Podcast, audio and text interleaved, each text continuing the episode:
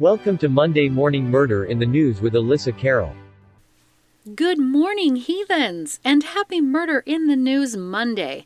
We are gathered here today because the rest of the regular news, say it with me, is just hot, scary garbage, and you know you'd be rather hearing me and my bullshit anyway, right? So I collect news articles, along with articles sent to me by you, my beloveds, and others, and I actually received quite a few articles this week, so thank you very much, guys. You know who you are. You know who you are. So thank you so much for sending those to me. And as I always say, unlike my regular podcast that I write out in its entirety before I record, you're welcome. This is unscripted, and I don't read the articles past the headlines so that you and I can react together. So let's go. So our first one comes from BlackEnterprise.com, and the title reads, 215 bodies found behind a Mississippi jail. Families are outraged. And I don't blame them. And then in quotes it says, they just threw him out like trash, said the family of one of the buried. So some 215 bodies were found in a pauper's cemetery in Raymond, Mississippi. Located just outside of Jackson, the graves are marked with metal rods and numbers. The gravesite is intended for people who have no known family, but according to relatives, they were never contacted by officials. Civil rights attorney Ben Crump is representing the families of Mario Moore, Dexter Wade, and Jonathan Hankins, who were all buried in the cemetery without the knowledge of their families. Quote, "It's like they just threw him out like trash, just like they did with the others," Gretchen Hankins, the mother of Jonathan Hankins, told Fox affiliate WBLT. Activist Arthur Reed, who works with Crump, recently visited the gravesite. Reed stated that the deceased are put in body bags and placed in shallow graves. The activist described his visit in an interview with Fox 26's Isaiah Carey. Quote, "The stench from the bodies are drawing buzzards. It's so inhumane for anybody to do anyone like that. Isaiah, it's just horrible," he said. Wade was hit and killed by a police vehicle. Although the victim had an identification, Wade's family was not notified of his death. The family thought he was missing until they recently learned that he was buried in a pauper's cemetery. Reverend Hosea Hines, the senior pastor of Christ Tabernacle Church and the national leader for a New Day Coalition of Equity and Black America, spoke to the Chicago Crusader and said he empathized with the families. Quote, "It really saddens my heart to know that their relatives went that long, some over a year, not knowing if their loved ones were dead or alive, and then coming to the realization that they had been buried in a pauper's grave behind a jailhouse," he said. He went on to point out that these oversights did not occur under the watch of the current Jackson Police Chief Joseph Wade. According to Hines, the police chief has implemented a new death notification policy that will provide relatives with a notification and details about their loved one's death. Crump and his co-counsel Dennis Sweet expressed their commitment to getting justice for the deceased and their families. Quote, "People all across America are scratching their heads in disbelief about what's happening in Jackson, Mississippi with this pauper's graveyard," said Crump during a press conference. Quote, "It went from talking about the water that was non-existent or contaminated to now we're talking about the graveyard. What is going on in Jackson, Mississippi?" End quote. That is the end of the article. So my thing is that there are 215 bodies, okay? So first and foremost, 215 bodies is an astronomical number. I think we can all agree with that, right? 215 people just buried in shallow graves behind a jailhouse or a courthouse? Located just outside of Jackson. I'm skimming. There's a grave site. But the point is that it's, and if one of them had identification, out of 215, How many more had identification? Why are they dead? Especially the guy that got hit and killed by a police car and had identification. Why were the families not notified? I feel like it's just like a big, ugly, huge cover-up, and I want to know why. This just seems completely unacceptable to me. Maybe it's just me, but I think it's weird. I think it's a little sus. That's what I think. So our next article comes from explore814.com, and the title reads, Debt, Deception, and Death. The Murderous Path from Pittsburgh to a Clarion Area Camper. So Clarion County, Pennsylvania. A sinister crime unfolded in the serene outskirts of Clarion County over the holiday season as the body of George Daib, a Pittsburgh contractor, was discovered in a decrepit camper in Licking Township. Love that. Not the dead body, the name of the town.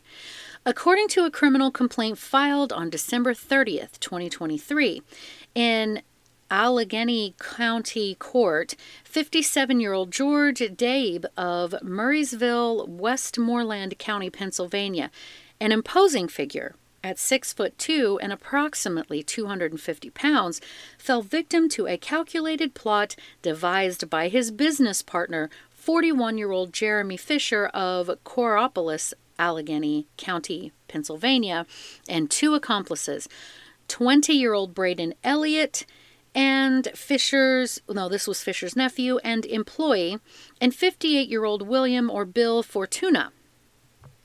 So according to the complaint, the case unraveled when Daib's significant other, Kendra Remick, reported him missing on December 27th. Using the Find My iPhone app linked to their shared AT&T cell phone plan, she traced his final movements, leading investigators to the trailhead of a path that led to the rural property where his body was discovered on December 29th in an abandoned camper. As investigators reportedly pieced together the crime, they uncovered a series of events that were meticulously planned. According to the complaint, Allegheny County police detectives say the motive behind his murder was rooted in a financial dispute. Fisher owed Daib a staggering, almost $500,000, money that Daib had loaned for the purchase of construction equipment. On December 22nd, Fisher told Daib that his aunt, quote, Penny, would wire the full amount into his bank account and that the money would land in the account on December 26th. When the day arrived, Remick noted that no wire transfers had been received. Upset, Daib went to confront Fisher, according to the complaint. And also according to the complaint, Fisher allegedly enlisted Elliott and Fortuna in his plot to murder Daib. Elliott, Fisher's nephew, was reportedly promised a diesel truck for being a triggerman. Fortuna allegedly supplied the gun, a .38 caliber revolver. Elliott told the police that his uncle had asked him for help the night before, which he declined. The following morning, Fisher allegedly pressured Elliott. After the third ask, he allegedly agreed. It only took 3 times? I mean, you're all but assured to get caught, and it only took 3 times? I mean, I'd say he didn't have to twist his arm very much, huh?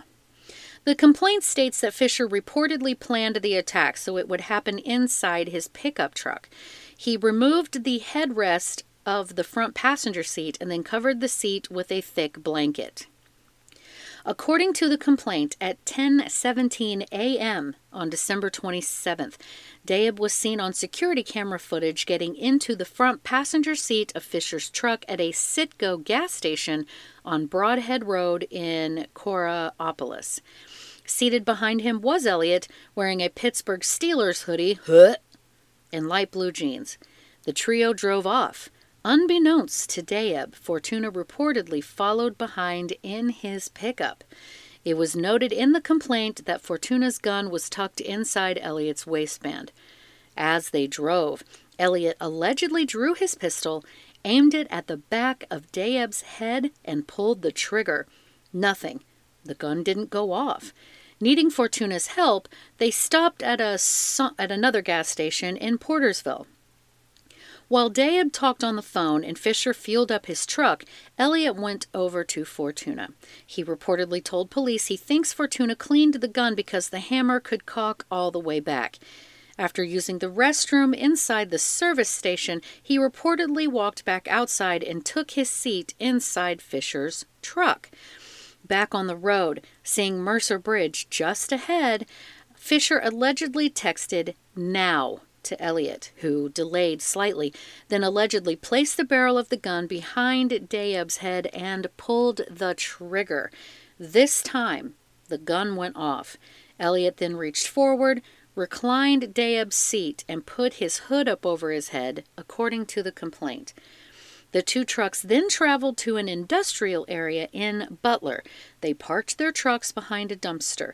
Elliott allegedly reached into the front passenger seat and retrieved Daib's phone and keys. He gave them to Fisher, who put the phone into a gray Caterpillar work glove. Daib's phone was disabled at 11:57 a.m. The complaint continues. So they picked him up 10:17. He was dead not quite 2 hours later. With his task nearly completed, police say Fisher allegedly instructed Elliott to drive his truck up to, quote, the camp and property in Licking Township, Clarion County, that is known to both Fisher and Elliott. Elliott typed camp into his Maps app and made the 40-minute drive. Once there, he allegedly pulled Daib's body from Fisher's truck, placed it inside a decrepit camping trailer sitting on the property, and covered the body with cushions and pillows. As Elliott attempted to leave, he faced another problem. Fisher's truck was stuck in the mud. Unable to remove it, he called Fortuna, who came to his rescue.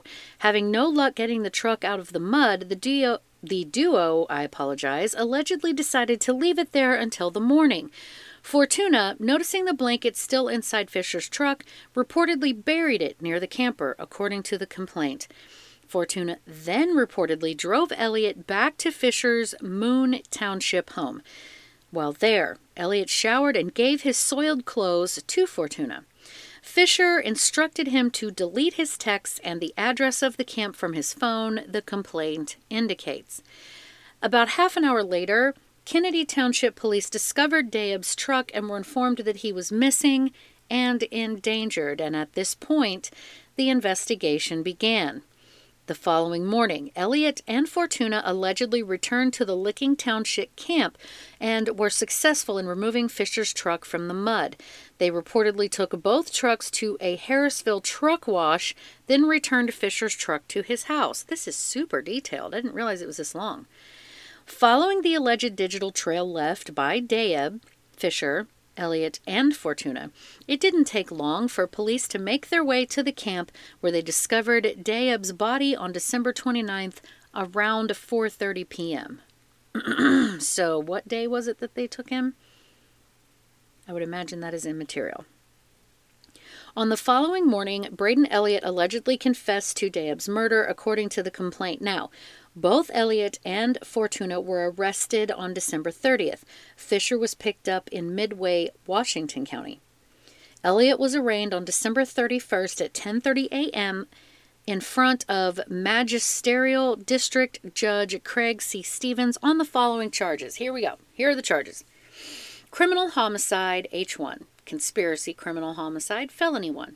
Conspiracy, criminal use of communication facility, felony 3. Conspiracy, tamper with, fabricate physical evidence, misdemeanor 2. Abuse of a corpse, misdemeanor 2.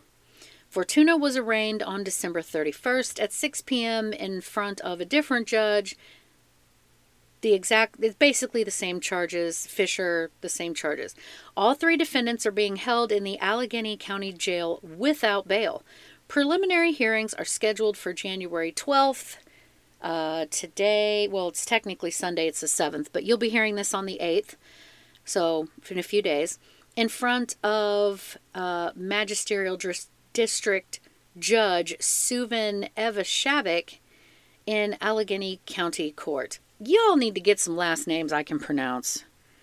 that's beside the point. So they didn't want to pay basically $500,000, $439,432. So they just murdered this man. That seems perfectly reasonable, right? It's not, by the way. That's called dark humor. Okay, our next article comes from WXII12.com, WXII12 News at Noon. And the title reads, Raleigh father charged with murder of five-year-old son's death. Family said boy was beaten all over. Raleigh, North Carolina. A Raleigh man has been charged with the murder of his five-year-old son. Police officers on Sunday night responded to UNC Hospital in Chapel Hill, where the boy was being treated. According to an arrest warrant, the boy, Carter Holloway, was abused so badly that it caused the child's brain to hemorrhage. Amir Hines, 24, was charged with felony child abuse inflicting serious bodily injury. He was later charged with murder. The five-year-old had nonverbal autism. He died at 8:11 p.m. on New Year's Day. He was nonverbal autistic, and he was 5 years old. The family has started a GoFundMe to cover the funeral costs. Hines will be back in court on January 22nd. No bond has been set.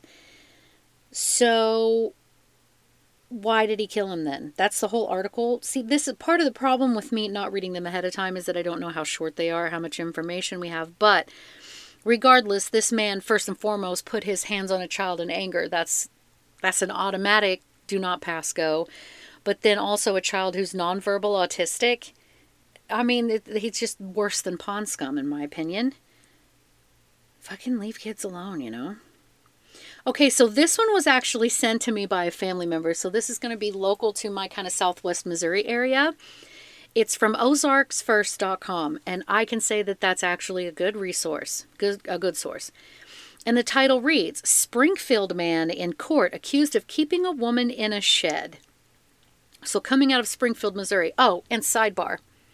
I don't know how many of you, like the international listeners, I'm sure are not going to know what this is, but the United States listeners, if you guys remember a television show called Live PD, there was, they filmed in Tulsa, Oklahoma, and they filmed in what they called Greene County, Missouri. They filmed in Springfield, Missouri. Springfield is like the big city that I have to go into when I have to go into the city. It's a drive, but I can get there. That's my closest really big city. And I would sit and watch Live PD and see these cops chasing these guys on motorcycles and bodies flying off or whatever. And I'd be like, hey, I know that corner. That's the Chipotle that I eat at. You know what I'm saying? So anyway, Springfield's starting to get a little sus, and Tulsa might as well be the hood at this point. I digress. A Springfield man accused of assaulting a woman and keeping her trapped in a shed has been charged with rape. He is in court today on the charge. Today is in January 4th. So Micah Robertson, 42, and no, I don't recognize him, was arrested by Springfield police on December 21st after an investigation of the attack was reported on December 10th. The woman called 911 on December 10th and told dispatchers she had been attacked and was locked in a backyard shed, quote, in a maze of trailers and campers, according to a probable cause statement in the case. The woman told police she had gone to the residence because Robinson was going to repair her car, but he dragged her into the shed where he lived and assaulted her. Court documents detail her graphic claims of attack and sexual assault, after which she called 911 when her attacker fell asleep. She said she was unable to escape from the shed that had padded walls and straps hanging from the bed. Yikes. Robertson was awakened by police but would not allow them to enter the structure. The woman told police the building was like a torture chamber, and she could not get out until police arrived and opened it from the outside. She was taken to hospital for sexual assault examination and treatment of multiple injuries. After being released from the hospital, she, quote, discreetly returned to the residence for her car, but her cat, No, and her cat, but found the pet dead and her car gone from the scene. Oh, not the cat! Not the cat! Not the cat. A search warrant was obtained on December 21st. Officers searched the shed and the area, collected evidence, arrested Robinson, thank God, obtained a DNA sample, and questioned him. Sort of like, I can see how this goes, right? So it's sort of like, why the fuck did you take her? And why would you kill the cat? The end. Robinson claimed the woman was a friend with benefits and denied attacking her, harming her cat, or having her car moved. During questioning, Robinson became enraged by the woman's rape allegation and threatened to beat her to death and have others attack her, the court document states. Well, there you go. You're going to threaten to have her dealt with by other people, but you didn't assault her. You didn't put your hands on her. Fucking idiot. He told detectives he should have let her freeze to death and, quote, hoped she died the most horrible death possible, end quote. Gosh, him being found innocent is just on the horizon, isn't it? Robinson is next in court for a preliminary hearing on January 17th. He is being held in the Greene County Jail in lieu of a $50,000 bond. So January 17th, I'll be in Springfield before the 17th at some point. So I tell you what I'll do, guys. I know where that jail is, and I can drive right past it, and I'll give it a big old bird. Is that what you'd like for me to do? Just flip him off on my way through town? Because I can do it. I don't live an incredibly far distance away from where BTK is held, and most of you already know this, but those of you who don't, when I pass by there, or if the husband drives by there, we flip him off and in his prison too every time we go by, so we representin'. Anyway, so, he killed her cat. Why was her, did he go to her, how did he get her cat? That just flew right past my head. How did he get her cat? Was it a cat that she took with her in her car? Or did he go to her house and kill her cat? That's horrible. It doesn't really matter anyway. Just rambling today, I guess. So our next article comes from 13abc.com. Title reads, Utter Shock. Woman comes home to find her driveway stolen. Yes, my friends, the driveway. A Florida woman says someone stole her driveway from her house while she was at work. And I don't know how to describe this for you guys. There's a picture here. And the driveway, or at least the section of her yard that was the driveway, which is now just a very long road-shaped mud pit, is pretty... It's like you could probably, from where... Whoever... From the photographer's point of view... to where the end of the driveway is, it kind of ends in front of like a shed thing. You could probably fit like 6 cars back to back. You know what I mean? It's like a chunk of a distance and it's just gone. It's just a mud pit. Orange County, Florida. In a season when most of us worry about porch pirates stealing packages, a Florida woman came home to a stunning sight. I'm gonna laugh. While she was at work, someone stole her concrete driveway. Quote, my driveway is gone, Amanda Brochu said, and she isn't exaggerating. What used to be a concrete slab outside of her house is now a patch of dirt that she didn't ask for. Someone took her driveway as she was trying to get ready for Christmas. Did one of you need a driveway for Christmas? Come on now, fess up. She said it all started when she put her home up for sale. Strange contractors started coming by, measuring her driveway. Her son counted 5 of them. She has since contacted law enforcement. Her doorbell camera captured a bulldozer tearing out the concrete and hauling it away. Quote, utter shock. I've never seen this before. I've never had this happen to myself or anyone in our office, said real estate agent Rocky Sanchez. Sanchez is helping this woman sell her home, right? She posted about the situation online and believes that the woman is the victim of a scam, but neither woman knows what the scam is. Quote, I had multiple people come forward saying that they've seen things like this happen, whether it be driveways, roofs, or painting. So it happens more often than we actually see it. Authorities said they are investigating, but the homeowner needs additional help. She says she just replaced the roof and made other investments and doesn't have the $10,000 she's been quoted to replace the concrete. If she doesn't fix the driveway and sell the home in the next 2 weeks, she'll lose out on the home she's under contract to buy down the road. Quote, no one is going to buy this. This brings down the property now, and that just messes it up for me and my family, she said. So the family has set up a GoFundMe account to try to raise the money to pay for a replacement driveway. That's the end of the article. And you know what I'm going to do? I am going to put a link to the GoFundMe on the... Oh, wait a minute. Hang on a second. How much money did she need? $10,000. Hang on. This is... because I don't script this. Oh, nope, she's made it.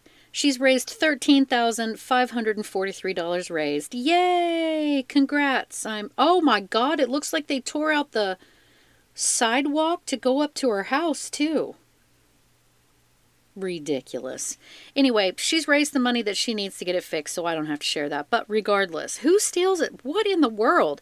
If any of you have heard of this, taking the concrete, like literally digging up someone's concrete driveway. If you've heard of this or anything, let me know. What is that? I've never heard of that until this article. That's crazy. And it looks like that is all the articles that I have. Wow, I'm like 4 minutes short. It's only 26 minutes. But anyway, that's fine. So we're in 2024 now, right? So... already, you know, we thought maybe 2024 would have some level of chill, right? Except it hasn't, because we've got all the Jeffrey Epstein stuff going on. It's not a list, it's just names and the paperwork. So some of it has to do with the Lolita plane ride to the island, and some of them are just names that were brought up, period. I know Stephen Hawking his name has been thrown out, and if he is a pedo or was enjoying I don't know how, since he could not move any part of his body, but if he were enjoying that is greatly disappointing to me, because I was a huge Steve Hawking's fan. So if he was a disgusting pedo, I'm going to be upset. Cat Williams is apparently under fire for something. I don't even know what the hell he did. I think somebody told me he didn't really do anything so much as... he's just talking crap about, you know, Illuminati type stuff. I don't know. We have a guy already jumping over a judge's bench desk. And we have, what else do we have so far this year? Oh, we have Jada Pinkett Smith looking like Fat Joe lost 100 pounds. And what else was going on? This year has already just with a bang. With that said... I want you guys to have a good week. Today being Sunday, so you'll know about this Monday, have a surprise podcast for you guys. It is a video podcast, but it can just be listened to if you just do the audio. So you'll be able to watch it on YouTube. You'll be able to watch it on Spotify or listen on Spotify. You can also listen on Apple, listen on Google, listen on... Amazon Music. My podcast is on Amazon Music as well. I don't think the video part will translate over. I'm really not sure when it comes to Amazon, but if you want to watch it, I actually did my very first interview and it went very, very well. So it's just a bonus one. It's long. It's like 2.5 hours long, but I put out a vote on Instagram and on the Facebook fan page, and the Just Leave It Long votes won. So it's 2.5 hours long. So take your time if you need to. But anyway, I hope you really enjoy it. Let me know what you think about it. It's called Mommy Issues. I'll just leave it at that. But we're gonna manage to get through this week, the short weeks for the corporate part. Those of us who, work in corporate America and have the holidays off, like the holiday extra days off are kind of over now, aren't they? Bummer. But I do hope you took my advice and that you were kind to customer service people, or people that work with the public, people that work weekends, people that work nights and evenings. I've actually gotten some positive feedback from saying that, but it just seems kind of common sense to me that we would be kind to everybody. You know, you just absolutely should. There's so many Karens and just assholes out there that treat people like crap. And I know my people, my children, my listeners would not do that. So have a good week, guys. We're in this together. I love you guys so much. Bye.